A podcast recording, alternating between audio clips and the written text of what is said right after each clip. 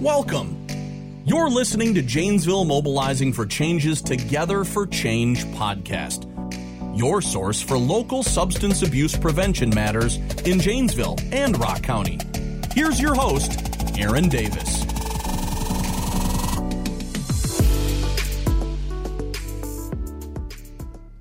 Good afternoon. My name is Erin Davis. I'm the director at Janesville Mobilizing for Change. And today I have with me Jane Goldberg, a project coordinator for JM4C. Hello. Hi, Jane. How are you today? I'm doing great. How are you? Great. Well, thank you for joining us. So, first, I'd like to ask you what is JM4C? Janesville Mobilizing for Change, we are a community coalition and also a certified prevention agency. And our mission is to reduce and prevent substance use, especially among youth. So um, we do that. We our focus areas are underage drinking, prescription drug misuse. Uh, we do work with the LGBTQ population, and we work with a variety of different community partners. So we work with um, parents, youth, school, law enforcement, businesses, local government, the media, and we all work together to um, create change among the community. Is that what you meant when you called JM4C a community coalition? Yes. Okay, so the coalition is this group of people that come together to work on a problem. Exactly. All right, that's pretty awesome that you get so many groups together. Yeah, that's great. So each of them have a role in what you're doing, which is prevention. Can you tell me a little bit about what prevention is? Sure. Well, basically, prevention is stopping a behavior before it even starts. So we are working um, to reduce the first use of underage drinking, prescription drug misuse, marijuana use among youth. You said first use. What what is the age of first use for most children, or some children, I suppose, that are using any of these substances?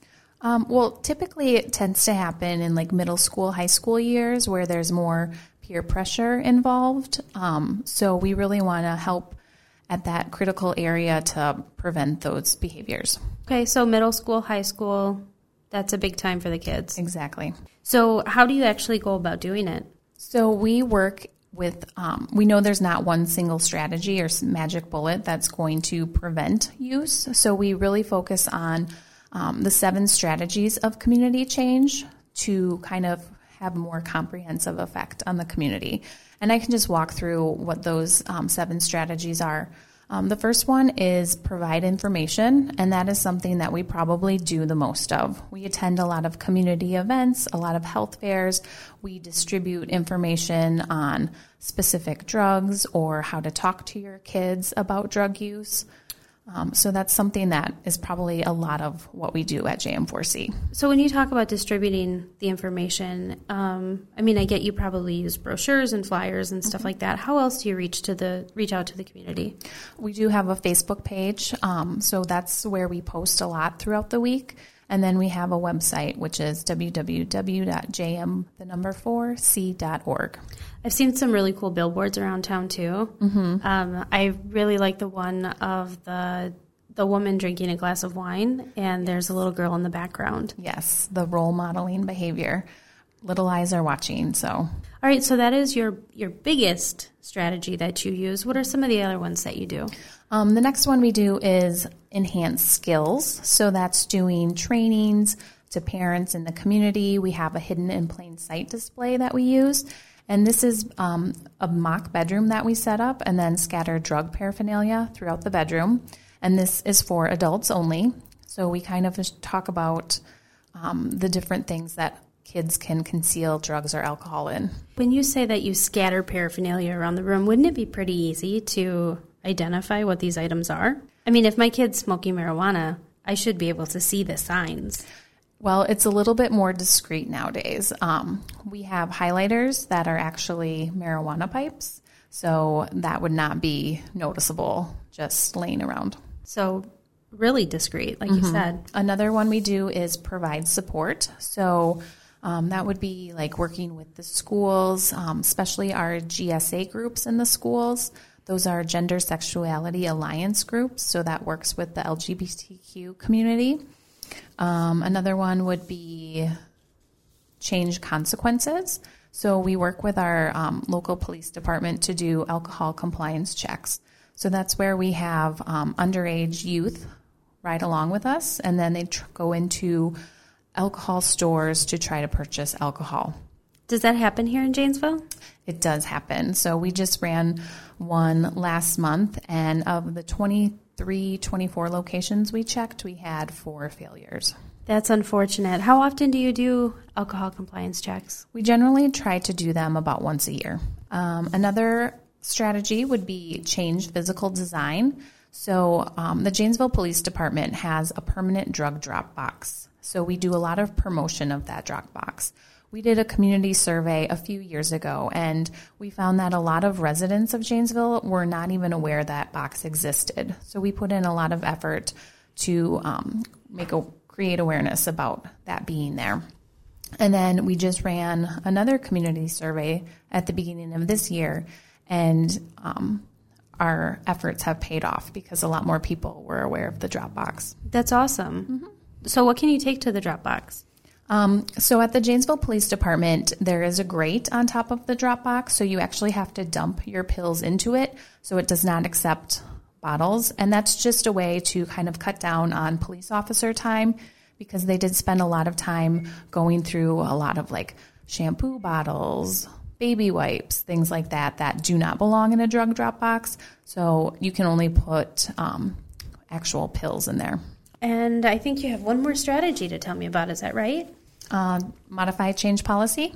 What so, does this look like? So that's a tougher one. Um, that takes a lot more effort to do, and it's one of the harder strategies that we work on.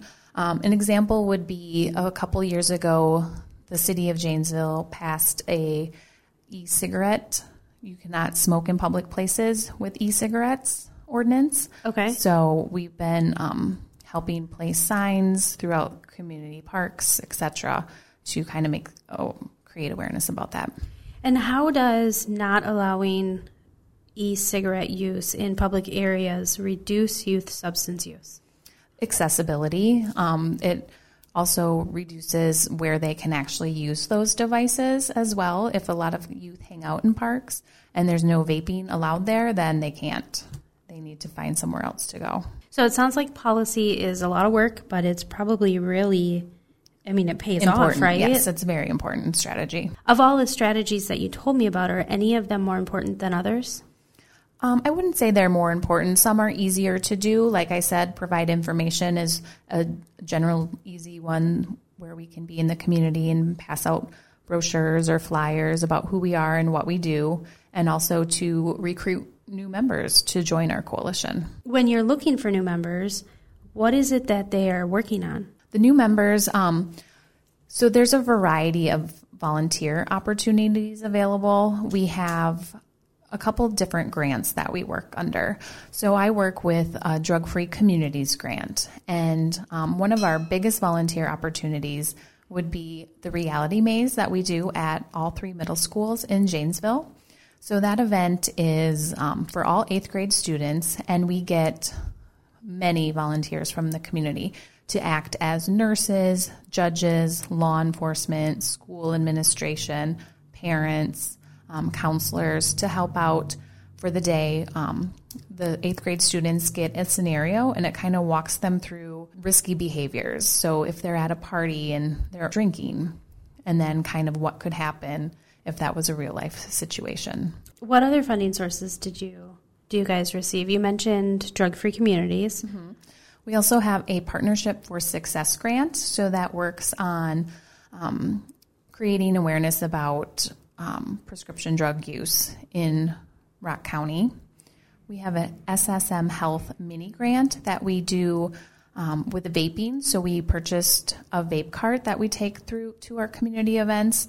Um, I know vaping has been a very big issue in recent months with um, people being hospitalized and actually dying from vaping.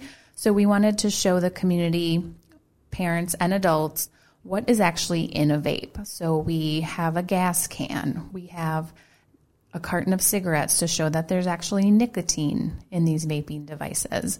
And a national survey was done recently where about 65% of youth who vape had no idea what was even in their vaping device. That's pretty scary, especially with all the CDC warnings that are out right now. Mm-hmm, exactly. So you have money from Drug Free Communities, from SSM, from Partnership for Success.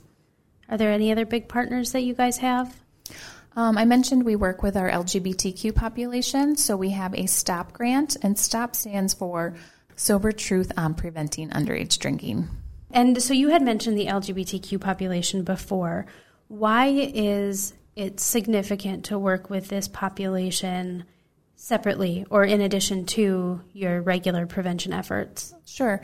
So, a few years ago, um, we found in our youth risk behavior survey that those who identified as lesbian, gay, bisexual, or trans were at a higher risk for behaviors such as underage drinking, prescription drug misuse, etc. So, with this grant, what is it that you guys do?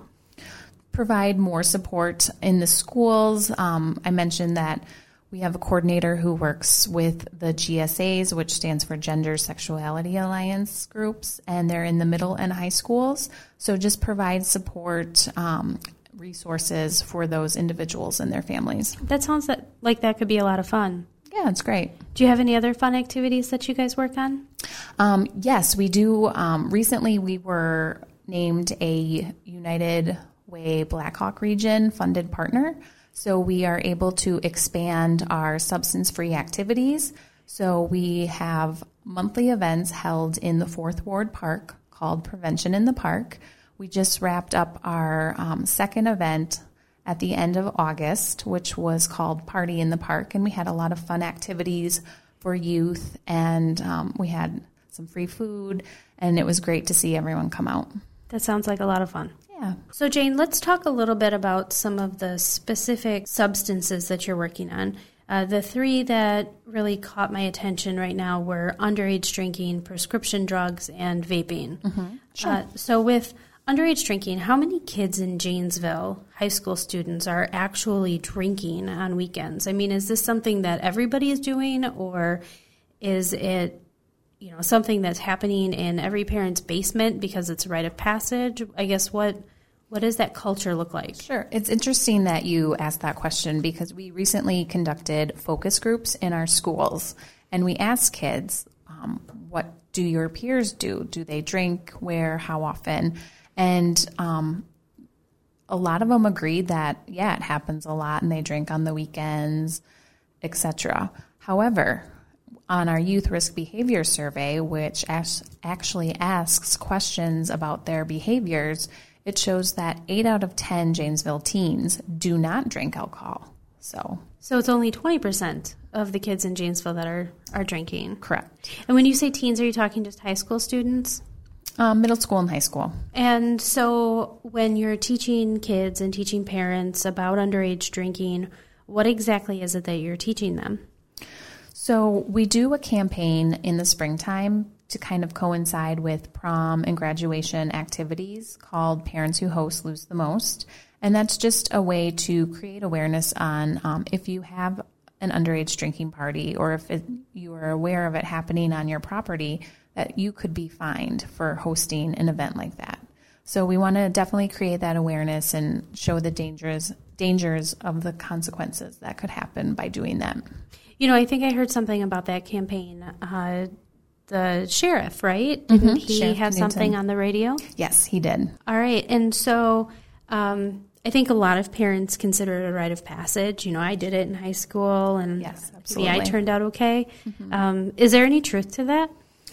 Um, I would say there there's a misconception. If you think it's okay for your teen to drink at home or um, have a party and take everyone's keys, then you're basically letting them know that that behavior is okay.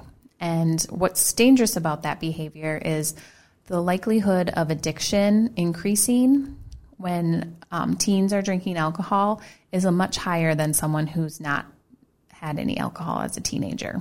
So, so this goes back to that age of first use Correct. that you mentioned yep. before. The longer they wait to use, the mm-hmm. less likely they are to have be addicted to okay. alcohol. Mm-hmm. That's very fascinating. Yes. And um, then we were talking about prescription drugs, and I guess when I think of prescription drugs, I think of what's in the news right now, and it's all about the opioids. And um, can using, misusing prescription drugs lead to a future of heroin use disorder or opioid use disorder? How does that work?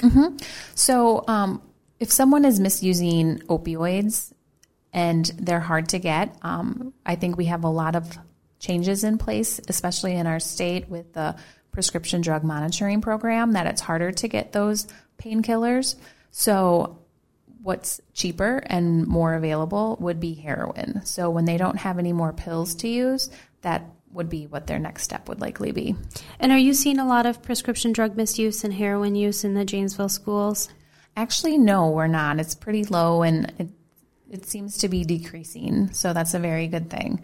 Um, we have a lot of, we've put a lot of prevention efforts into prescription drug misuse over the years. So it's great to see that that's paying off. That's awesome. And I guess my my next question is I mean we're hearing a lot about vaping lately. So what does that look like for our youth? It's very scary. Um, there's not a lot of long term studies on the effects of e cigarettes, but with the CDC issuing warnings about not using electronic devices, I mean, definitely take heed and listen to what they are saying. If I let's say that I'm worried that my child is vaping, what does what does a vaping device look like? They can be very discreet. Um, they are there are many devices out there, and they're very small. They can fit into like the sleeve of their shirt, and they can be vaping in schools and hallways, bathrooms, and no one would likely know. You might smell something very fruity or like cotton candy, and you might think it's perfume or lotion, but in reality, it's probably a vaping device because we've heard from a lot of students that vaping in the schools is a big issue. What do they look like? They look like USB drives. Really? hmm They're very discreet. They actually plug into your computer to charge. So, um, to the average person who's not familiar with vaping devices, it would just look like a computer flash drive. Well, Jane, you have given me a lot of information today. I really appreciate it. You're welcome. If somebody is interested in helping Janesville Mobilizing for Change, how can they get in touch with you? Sure, you can visit our website, www.jm, the number 4c.org. We also have a Facebook page, and um, you can contact us through there. Okay, and if I'm not good with the computer, with the internet, how can I reach you? Um, by phone, 608 741 2105. All right, well, thanks again for coming on the show today, and Thank we'll you. be talking soon. Sounds good. All right, bye.